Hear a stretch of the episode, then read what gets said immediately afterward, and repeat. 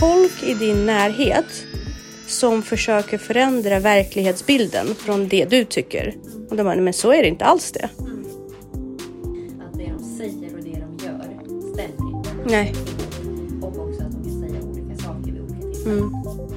Om man inte är van och man inte vet vad man ska leta efter. För man går ju gärna inte in i ett samhälle och lever inte sitt liv utifrån att folk ska gå in och gaslighta dig. Då säger hon hela tiden. Men jag gjorde rätt. Jag gjorde verkligen allting jag skulle. Och jag gjorde det här och det här och det här och det står ju i pappret. Och då säger jag så här, varför ifrågasätter du din egen kompetens? Om man inte sätter sin egen värdegrund, då är man ju extra utsatt för människor som har eh, eller, som är psykopater och som använder gaslighting. Men det jag säger är ju att du har fel. Du Precis. kan inte avgöra jag talar om för dig nu att det är inte kallt. Mm. Att vi söker oss till relationer som vi är bekväma med även om de inte är positiva. Jag tror att många föräldrar inte vet hur de ska hantera sina barns rädslor, sorg, känslor överhuvudtaget.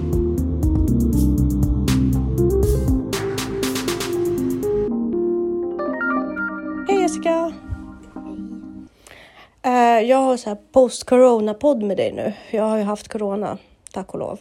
Är det över. Det är ganska skönt. Jag hann ju inte testa surströmming. Nej, Det kommer ju tillbaka. Luktsinnet börjar ta sig tillbaka nu. det Men gjorde de ju på Bianca Ingrosso. ja, Och med såhär blindfold, de skulle kolla om hon verkligen inte hade något luktsinne. Ja. Och bara öppnade en surströmming. Hon bara, jag känner någonting. ja. De andra höll på att kräkas.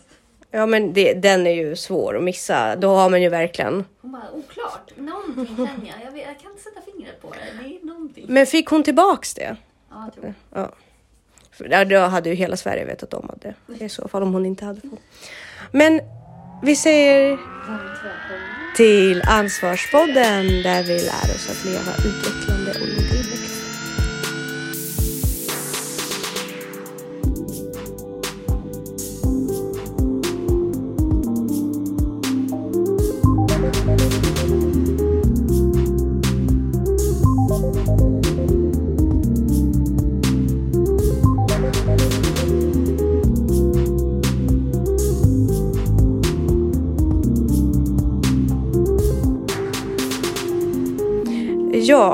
har ju haft två avsnitt nu där vi diskuterat lite grann. Först värdegrund, var man står och hur viktigt det är att ha sin egen värdegrund och särskilt i relation till barnuppfostran och sådär. Och sen så hade vi en till podd där vi pratade om människor och kanske inte alltid väldigt eh, trevliga uttalanden. Eller uttalanden som inte medför sig något positivt, snarare någonting negativt, eller ifrågasättande kan man ju säga. eller bara så här kommenterande. Oinbjudna åsikter. Eller bara sådär oombedda, oombett refererande. Ja. Alltså det är ju som så sportreferat. Ja, men lite sådär. Vem har frågat dig, om- tror man, så tänker man då spontant. Eller du talar om för mig vad jag gör just nu. Mm, ja, det är bara så konstigt sätt att... Men det är väl som du säger, det är ett sätt att kommunicera. Ja, jag kom ju fram till att det måste vara, alltså det, allting måste ha ett syfte.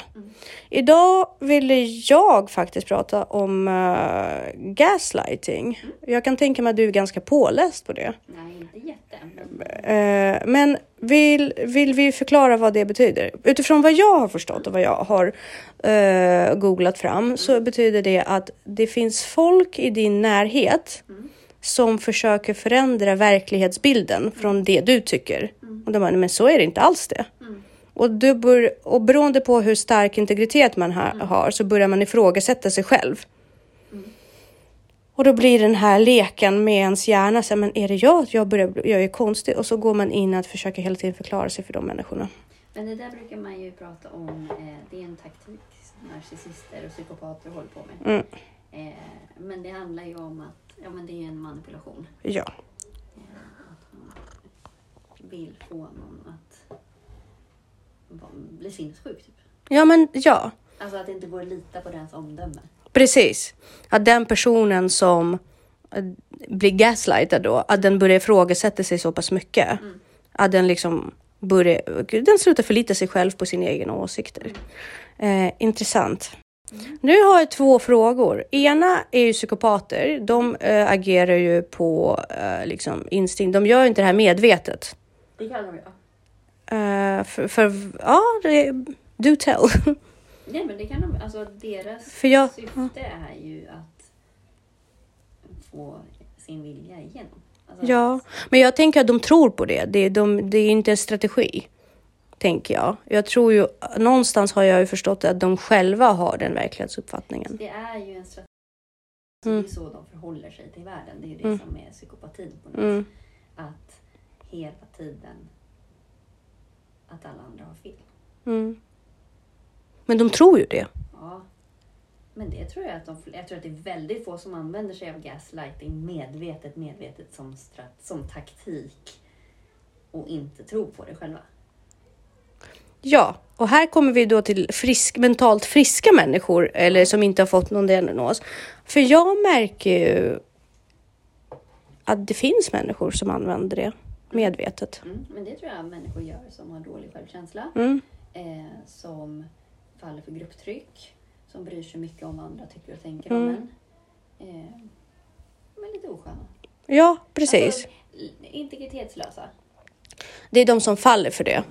Men de som, Nej, anv- alltså som använder som använder, ja För Det är, ju precis. som, alltså det är ju bara en, alltså det är ju en nivå av egentligen mobbing Mm. eller att snacka skit om någon eller liksom att, att få någon att framstå sämre. Precis. Och där tänker man så här, eh, vad den människan som blir gaslightad, det är väldigt svårt att ide- identifiera det på en gång om man inte har liksom Om man inte är van. om man inte är van, om man inte vet vad man ska leta efter. För man går ju gärna inte in i ett samhälle och lever inte sitt liv utifrån att folk ska gå in och gaslighta dig. Den, den starka reaktionen eller man ska säga, är ju att du reagerar på en gång Mm. att den här människan är inte sund. Nej. Alltså det är nästan att den som då gaslightar, att du får en psykopatkänsla Mm. kring den. Mm, Att den här människan, det är något som inte stämmer. Så precis. behöver det inte vara en psykopat. Nej, nej, nej, Men den nej. använder ju klassiska psykopatmetoder. Och då får du en maggropskänsla av att någonting stämmer inte här. Precis. Den är inte genuin. Eh, Eller om man, det är ju då om man, om man nu har den här starka integriteten. Men man kan också till att gå in och börja ifrågasätta sig själv, ifrågasätta sig själv det första man gör. Så när du möter en människa som spontant får dig att ifrågasätta om du gör någonting rätt. Alltså den ställer inte frågan, men känslan du har efter det, det är att du hela tiden går tillbaka. och säger, Gjorde jag rätt? Är det här så man ska göra? Då, har man, då måste man också kolla av. Ja. För jag tänker i en situation, jag har en kollega eh, som, eh, som jobbar tillsammans med några andra kollegor. eh, med, som jag märker när hon, pra, när hon pratar med mig och vill dela med sig, då säger hon hela tiden Men jag gjorde rätt. Jag gjorde verkligen allting jag skulle. Och jag gjorde det här och det här och det här och det står ju i papper. Och då säger jag så här, varför ifrågasätter du din egen kompetens? Mm. Och då säger hon så här, men det är inte jag som gör det. Jag får ju den känslan när de människorna och de kollegorna pratar med mig Mm. av att jag blir ifrågasatt. Mm. Kommer fram till liksom. Och då, då är det ju väldigt intressant att just hon kan inte sätta fingret på Nej. vad det är som sägs. Nej. Det är så subtilt.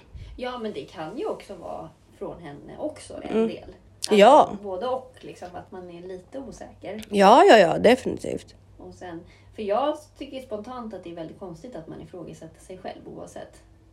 Ja, Alltså om, om, du, alltså om det är ändå en spelplan som du är trygg på och så. Självklart om man inte är trygg, men då mår man ju så dåligt på den spelplanen så då går man ju därifrån på en gång. Mm. Då fortsätter man inte ens att vara där nej, för att det är så obehagligt. precis. Men det, det är ju det är en strategi som man måste ändå lära sig. För att är man van vid att hela tiden liksom i, vid en miljö där ja, men jag gjorde fel, så rättar man till sig. Och sen så går man in i en cirkel att oavsett hur mycket man rättar till sig Mm. så blir det alltid ifrågasättande. Mm. Och sen går man in i en värld där man bara blir nöjd med att man inte blir ifrågasatt. Man, man, man har redan gått ifrån det här med beröm. Mm. Liksom att... Att poängtera ut och, och liksom utan att ens... Jo, men just att de går in och gör det utan att fråga. Men det finns ju en bok som heter Gaslighting, Recognize. and emotional abusive people and break free. Eh, och då går de igenom så här, vad som är liksom, typiskt för gaslighting. Eh, och då är det ju bland annat så här att, att de ljuger ju Mm, rakt upp och ner. mm, Eh, men det, och, det, eh, och de förnekar att de har sagt saker, mm. även om det finns bevis. Det låter ju som Trump. Ja, men precis. Eh, Men han är ju psykopat Ja, om någon. Eh, och de använder saker som liksom betyder någonting för dig, Mm. som ammunition. Mm. Det här är ju psykopati rakt Ja. igenom. Eh, och de bryter ner den liksom Mm. över tid. Och, ehm, de, det, det här är ju så du, det första kännetecknet som du känner att du har en psykopat framför Mm. dig. Att det de säger och det de gör stämmer inte Nej. ihop. Och också att de kan säga olika saker vid olika tillfällen Mm. beroende på vem de pratar med. Det är det, typ det Mm. första skavet man märker med en psykopat. Ehm, och ehm, de, de eh, jobbar ju också med sån här, eh, alltså så positiv förstärkning bara för att så här, Mm. förvirra liksom, på något vis. Att, så här, de kan vara Smickra. otrevliga Mm. 80 procent av tiden, sen kan de vara supertrevliga och så här, supersmöriga Mm. 20 procent. Så man blir så här otrygg. Mm. Men så är det ju. Det är ju en, en, en liksom abusive alltså relation överhuvudtaget. Är Mm. ju så. Alltså alla, det här är ju misshandels... Eh, Strategier. Ja. Misshandelsstrategin. Ehm. och just det här att man vet att eh, förvirring eh, gör folk svagare. Mm. Att man tappar liksom integritet och man tappar fotfäste och då kan man inte stå på sig lika mycket. Och att de projicerar Mm. saker. Eh, och att de försöker eh, få folk att, eller få dig att tappa kontakt med, liksom att de försöker alienera dig Mm. från din krets. Och det är ju så klassiskt med misshandels, alltså så här, även i relationer, Ja. försöker få sin partner, eller den, ja, att inte ha kontakt med sina vänner, inte ha kontakt med sin familj, att man Mm. liksom försöker ha den för sig själv. Ehm, och då att de går runt och säger också att du är lite, lite konstig, Mm. lite knasig. Ja. Men jag tycker om det ändå. Ja, Men du- liksom så här, men hon, alltså så här, hon är inte helt sunt. Ja, de säger det om andra. Ja, alltså om dig. Till dig. Nej, till andra. Till andra, ja. Men jag märker också, en bild av dig hos andra. men de gör ju också så mot dig, att de säger så här. Jag vet att du är konstig och jobbig, men jag tycker om dig. Ja. Då får man säga, åh gud, du är den enda som kan förstå mig, hela Ja. den biten. Mm. Och sen också att de säger att andra ljuger Mm. Precis. Så det är ju intressant och jag tror att det eh, det som är läskigt med den typen av kommunikation eller o, vad säger, bristande kunskap om den typen av strategier är ju att vi går in nu i en era där vi inte omgås så mycket eh, face to face Mm. i verkligheten. Utan våra tonåringar och ungdomar, de börjar umgås med, mycket mer online. Mm. Eh, det jag saknar, jag tror kommer vara väldigt stort, det är att börja utbilda folk i den här typen av kommunikation redan på skolan. Vi gör ju inte det och vi har gått in på det, vi ska egentligen inte uppfostra. Nej. Men jag tror att de behöver det, därför det här är sådana subtila saker Mm. som förhoppningsvis så kommer det med tiden om man lär sig det om man hela tiden är i kollektiv eller i, i grupper och sådär. Men de är ju inte det. Nej. Så att det, då, jag tror att de kommer bli extra utsatta. Ja, men sen också om man inte har lärt sig att, alltså att läsa kommunikation genom kroppsspråk där också. Mm. Då kanske man inte ser att det skaver. Precis. Och även läsa av sig själva Mm. eh, och i relation till de här människorna. För att vi pratade som sagt för två avsnitt sedan om eh, värdegrund. Mm. Om man inte sätter sin egen värdegrund, Mm. Då är man ju extra utsatt för människor Mm. som har eh, eller, som är psykopater och som använder gaslighting. Det är ju för att då, vi, då har man ju ingen fast grund under fötterna. Nej. Då tänker jag så här, men det här är en stark människa, den verkar veta vad den, vad den sysslar med. Mm. Och då börjar ens egen värdegrund och ens egen moral svaja. Och då ifrågasätter man sig själv. Men har man en fast värdegrund som man själv liksom etablerat sig i, Mm. Då är det mycket svårare. För då, då bollar du tillbaka, det studsar tillbaka för det här, men det stämmer inte riktigt ihop med min världbild. För jag har en fast världbild och då går det tillbaka till integritet. Så därför är det också otroligt viktigt just när vi fostrar våra barn att de har sin värdegrund satt. Ja, men också kroppsspråk. Mm. Att man kanske vet om det också. Man liksom är medveten om vad folk gör eller inte gör som faktiskt påverkar en Mm. i liksom, hur man tolkar information. Och så. Alltså i... Beroende på kroppsspråket så kan man uppfatta vissa saker som mer sant än andra. Mm. Det, det är väldigt bra att kunna det. Och jag märker ju också att ju mer man förstår och ju mer man finner sin egen trygghet, desto lättare är det att inte ta till sig det. Mm. För idag var det för mig nästan som en chock.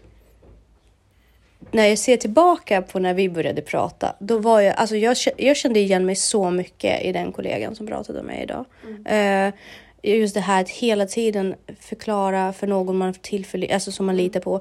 Men jag gjorde rätt, jag lovar dig. Liksom det här bekräftelsebehovet som man har. Då tänker så här, shit vad jag ändå har jobbat med dig med det här och hur mycket våra samtal har gett mig.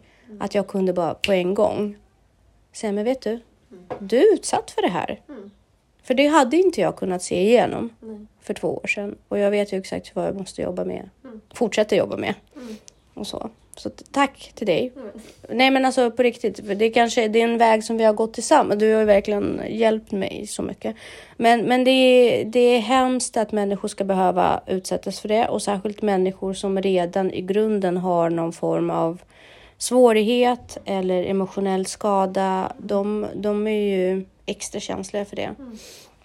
Det är så viktigt att vara medveten om var de här fallgroparna finns i din miljö Mm. och undvika dem. Min jag var hos min psykiatriker för några veckor sedan och pratade om vad jag behöver för hjälp här i framtiden med min ADHD och allt det där. Och då eh, sa han till mig att eh, det verkar som att du inte riktigt vet vad du själv vill Mm.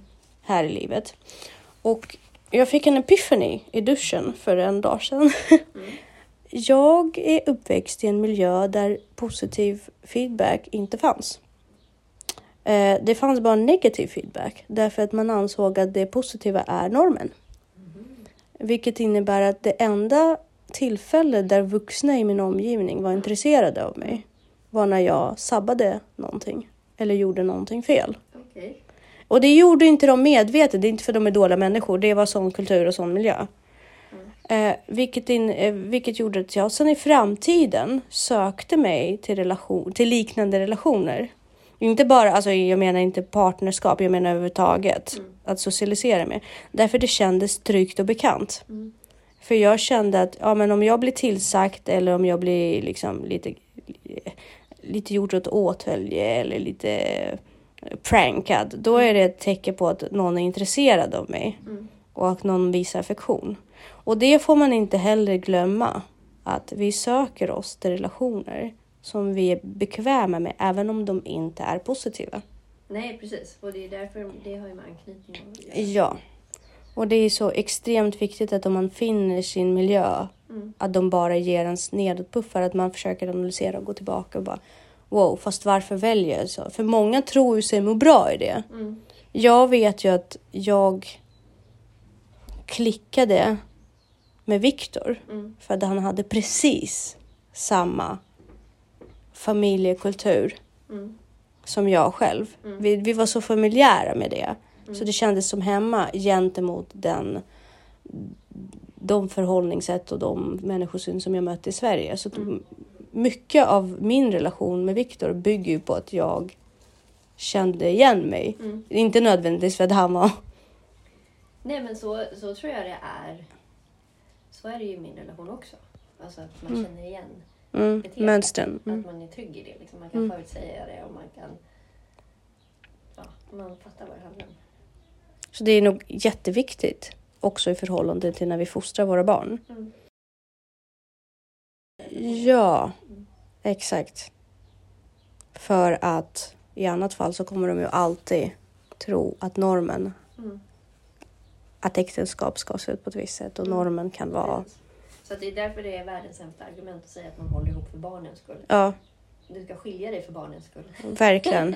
Var själv Om inte relationen är bra. för barnens skull om det inte är så. Ja, precis. För annars så drar man in dem i samma cirklar. Mm. Ja, det var det jag hade egentligen. Jag bara kom hem med det här till dig. Jag bara, gud, vad, vad är det som händer? Vad är de här onda människor? Varför gör de så här? Och varför? Och hur kan vi skydda oss själva mot det? För mycket... Men det är ju en härskarteknik Mm. Precis. också. Ehm, Men det finns ju alltså, det det finns ju till och med föräldrar som utövar gaslighting light till sina barn. När Hela man, tiden. Ja, men när man säger till dem att så här, men det där är väl inte så farligt. Eller Mm. att, så här, en, att man inte, att man inte, så fort du egentligen inte låter någon ha sin upplevelse Precis. så gaslightar du ju Ja. lite grann. Och Sen kanske man gör det för att man inte tänker, alltså man fattar inte bättre eller man liksom, bara för att det inte, man har inte den, man är inte så, bara för att det inte betyder någonting för dig så betyder inte det att det inte betyder något för den andra. Men att man inte har tid eller energi att bry sig på det sättet. Och då blir det ju så här, men snälla. Men jag tror också att det är okunskap och osäkerhet. Jag tror att många föräldrar inte vet Mm. hur de ska hantera sina barns rädslor, sorg, känslor överhuvudtaget. Men det finns ju, du kan ju säga, vad kan du göra för att inte utsätta andra Ja. för gaslighting? Alltså öva dig på att inkludera ett lyssnande. Mm. Alltså att visa empati. Låt personen tala till punkt. Misskreditera inte och läs på. Eh, om liksom, eh, där är ju lite så här, läs på om diskrimineringsgrunderna och Mm. hur det statistiskt ser ut i Sverige. Men just det där så här, lyssna och döm inte. Mm. Eh, utöva självkritik. Alltså att du måste förstå personens situation. Utan att det då innebär att ni måste byta liksom, problem eller så. Men att man ändå, man kan inte säga till någon att så är det inte. Mm. Eller liksom, det är din upplevelse, det måste man alltid ha. Sen kan man uppleva saker helt olika. Eh, men det betyder inte att något är rätt eller fel. Mm. Men att säga till någon, och det kan man ju lätt göra fast man menar inte på det sättet. Men om, om, så här, om du säger till exempel så här, nej men eh, eh, vad som helst. Det är Ja. så himla kallt ute. Nej men det är det ju inte. Mm. Det är ju spontan. Men det jag egentligen säger är ju så här, nej det tycker inte jag. Nej. Men det jag säger är ju att du har fel. Du Precis. kan inte avgöra om det är kallt ute eller inte. För jag talar om för dig nu att det är inte kallt ute. Mm. Och det är ju två helt olika saker. Det Ja. man säger kommer ju ut någonting helt annat än det Mm. man egentligen menar. Och det är faktiskt väldigt viktigt att man låter framförallt barn ha Mm. sin upplevelse. Att man inte säger till dem att så är det inte. Eller så. Mer så här, jag förstår att du känner så. Men... Vad kan vi göra åt det? Eller varför tror du det beror på? Det, förlåt att jag, jag måste gå in där. Det här är en jätteviktig faktor i hur barnen växer upp och för att stärka barnens integritet. Mm. Låta dem äga sin upplevelse oavsett vilket. Och att det inte finns rätt och fel i upplevelser. Exakt. Och, och ett barn kan vara jätteledsen och säga jag är så ledsen nu eller jag är så arg nu. Okej, Mm. du får vara det. Mm. Det är okej. Mm. Liksom bekräfta det och sen bara hur kan vi hjälpas åt? Mm. Eller vad ska vi göra åt det? Sen kan det också vara så här, du får vara arg. Mm. Men det är väldigt opraktiskt att det ter sig på det här sättet. Och vi kan Ja. inte förändra någonting. Det var som vi hade en, en eh, Ludde får ju något ut, ett, typ, ett utbrott i månaden Mm. ungefär som är så här jobbigt, inte Mm. jobbigt men det tar tid. Ja. Det fick han igår och då ska han vara så här motvalls hela Mm. tiden. Att för, ja, vi hade serverat kött och ris. Då vill han inte ha kött så skjuter han det åt sidan. Och så bara, men vill du ha köttbullar istället? då?" Och så efter mycket om men så gör jag köttbullar till honom. Sen då, och så ger jag bort hans köttbit då till Danne och Hugo. Mm. Nej, men då ska ju han ha den när de har ätit upp den. Jaha. För han har minsann aldrig sagt att han vill ha köttbullar. Han ville visst ha kött. När alla klart och tydligt hade hört. Mm. då var det bara så här, men jag frågade dig du sa nej. Du var ganska tydlig i hur du sköt undan din tallrik och sa att jag vill inte ha den. Mm. Det var det jag gick på. Mm. Sen kan du ha ändrat dig. Mm. Det förstår jag. Det kan hända. Men nu finns det inget kött. Vi kan inte göra någonting åt det. Men jag vill ha kött. Ja, fast det finns inget kött kvar nu. Så släpp det. Gå Mm. vidare. Mm. För vi kan inte göra något åt det. Det finns köttbullar till dig nu. De kommer också ryka snart för jag Mm. är ganska hungrig. Så att ät dem om Mm. du vill ha dem. Mm. Och han kan ju bli så här att han fastnar i att inte kunna välja. Precis. Och sen så får, blir han stressad av det och så blir det panik. Liksom. Eh, men där får man ju så här, släpp det nu. Mm. För det finns inget kött kvar. Det är borta nu. Mm. Det tåget har gått. Det finns köttbullar. Ja. Det enda beslutet du behöver ta Ja. är om du vill eller inte vill ha köttbullar. precis, för det är det som serveras. ja. Köttet kan du släppa, Mm. för det finns inte kvar längre. Eh, och då får man ju liksom så här, i en sån situation, då måste man acceptera Mm. gå vidare. Men sen kan man ju, absolut, jag fattar att du ångrade dig. Mm. Och det är jobbigt, men tänk på det till nästa gång då. Mm. Det här är inte första gången det händer. Och jag tycker att jobbigt ofta i den här situationen om ens förälder börjar tveka om det där köttet själv. Mm. Den vet att den inte kan göra någonting åt det. Mm. Men så börjar den tveka då. Alltså ingenting kan få köttet att komma tillbaka. Nej. Och det är samma sak. Vi har bråttom nu. Vi måste ta den här bussen. Du får inte åka en gång till. Nej. Och sen så ser man så här, men mamma sista gången. Och så börjar den föräldern tveka. Då går ju barnet in i en jätteosäkerhet. Verkligen. Man får inte tveka som förälder även om man gör fel. Ja. Eller man tror att man gör fel. Man får, man får ta det sen. Ja. Men tveka inte för där, där faller barnen väldigt mycket. Ja, förlåt. Då, Ja. då märker de ju att saker är förhandlingsbara. Ja, och framförallt att det finns ingen trygghet att stå Nej. på. Nej. Är det verkligen så att det inte, är, det inte går en till buss? Eller kanske går en till buss? Ja, men sen då, då lär de sig det. Så blir det Mm. jättemycket tjat Ja. nästa gång. Så det blir jobbigt. Men också att tänka över dina privilegier. Mm. Att det är ofta enkelt att, att man avfärdar då minoriteter eller folk som man inte kan relatera till sina Mm. upplevelser. Bara för att man själv inte har samma utgångspunkt. Mm. Man måste verkligen säga okej. Och det vet jag själv. Har ju varit i sammanhang när man känt så här, men gud vad du överdriver. Mm. Men det är fortfarande den personens verklighet. Ja. Men någonstans måste man också säga, men nu har du fastnat i den här verkligheten. Du måste gå vidare, du måste liksom, för din egen skull. Men det är fortfarande den personens verklighet. Men det är frustrerande om man upplever att den personen faktiskt också har en förvrängd verklighetsuppfattning. Vet du, fast då får den ha det. Men jag tänker så här, åt, det där är ju en väldigt svår eh, grej och, liksom att hantera själv. Man måste lära sig att hantera det. Jag förstår Mm. att det är så, Mm. men kan du göra något åt det? Mm. Ja men så är det ju alltid. Ja. Antingen så gör du något Ja. åt det eller så får du skärpa dig. Ja, för det är liksom, jag fattar, det är jobbigt Ja. och det kan jag ha empati till. Ja. Men jag har inte empati till att du sitter kvar Nej. i den sitsen och fortsätter prata med mig om hur jobbigt det är. Nej, eller otrevlig eller. Ja, för då kommer jag sluta bry mig därför att du väljer Mm. den situationen. Mm. I annat fall hade du gjort något åt det. Eh, I vilket fall, och det dömer, jag dömer inte att du sitter och klagar då heller, men du kan inte förvänta dig att jag ska tycka synd om dig, för det är Nej, inte synd om dig, för du har valt det. Vi kan inte lägga ner Nej, nej, precis. Yes. Så det är de saker och basically går ner till integritet. Eh, som barn fick jag aldrig äga mina känslor Nej. för att det var jättejobbigt för andra att se mig ledsen och därför var jag inte ledsen på riktigt för att jag var så stor nu. Mm. Jag du är en så stor flicka nu så du är inte ledsen över det här. Ja, du vet ju bättre. Ja, men just det där att, att inte få vara ledsen och Mm. att, att det där är inte en så stor grej. Mm. Eller att, just det där också att här, det är jobbigt när du gråter så Mm. vi kan inte hantera Exakt. det. Att vi låtsas som att du inte finns Eh, ja, ja. Eller som att du inte är ledsen. Mm. Vi låtsas som att dina känslor inte finns just nu.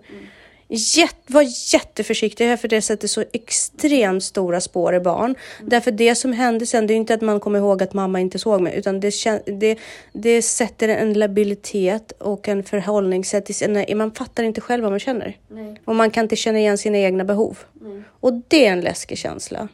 När man inte, när man hela tiden går i, när man går ut i världen och försöker tillfredsställa andra Mm. för att få bekräftelse, men egentligen inte vet vad man själv vill. Det är lite där jag har hamnat nu i, min, i mitt liv, så nu, nu vill inte jag någonting tills jag vet vad jag vill. men eh, ja, eller så kan man sluta med som jag gjorde nu och skaffa dig två chinchillor. Ja, Lite spontant. okej. Mm. Jag var ju tvungen att ta med chinchillorna.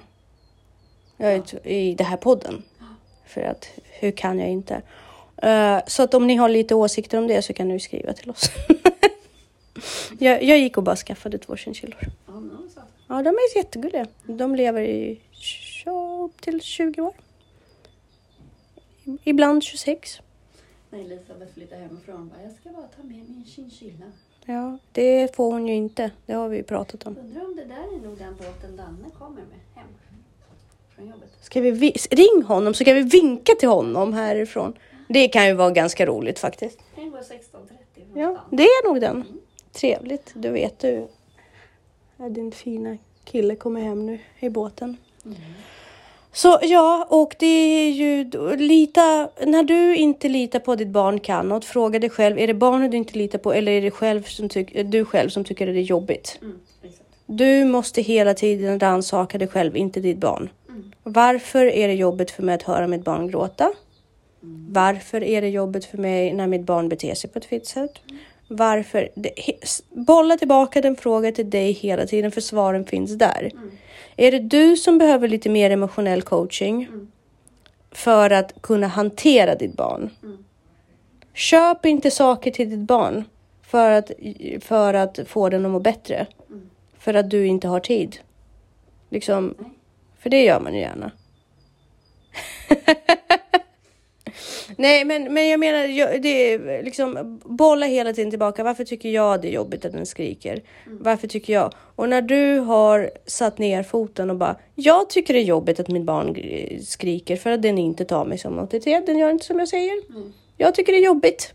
Mm. Då kan du vara ärlig mot dig själv och där kan du börja bygga Mm. ett svar eller en situation som du kan hantera Mm. och hitta lösningar på saker. Men gå inte igång och bara nej, nej, det gör inte ont egentligen. Om du känner efter Mm. så gör det inte ont när du ramlar. Ja, men vad är det man egentligen säger där då? Det är väl egentligen att... Du kan inte avgöra. Nej, eller är det att man säger så här, det kommer att bli bra? Kan det vara det? Ja, ja exakt. För det är egentligen det man vill uttrycka. Ja, Det kommer bli bättre. ja, Det är dåligt nu, Mm. men det kommer bli bättre. ja. Så fokusera inte på det dåliga. Ja.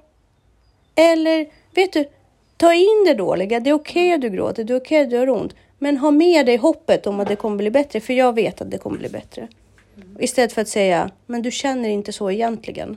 Mm. För- det är inte så. Det är inte så, för det är gaslighting. Ja, verkligen. Och det är vi nog alla skyldiga till. Cool! Ja, jag tror att vi har, vi har urgröpt ämnet. Ja. Uttömt den. Då säger vi tack och hej. Hej då! Hej då!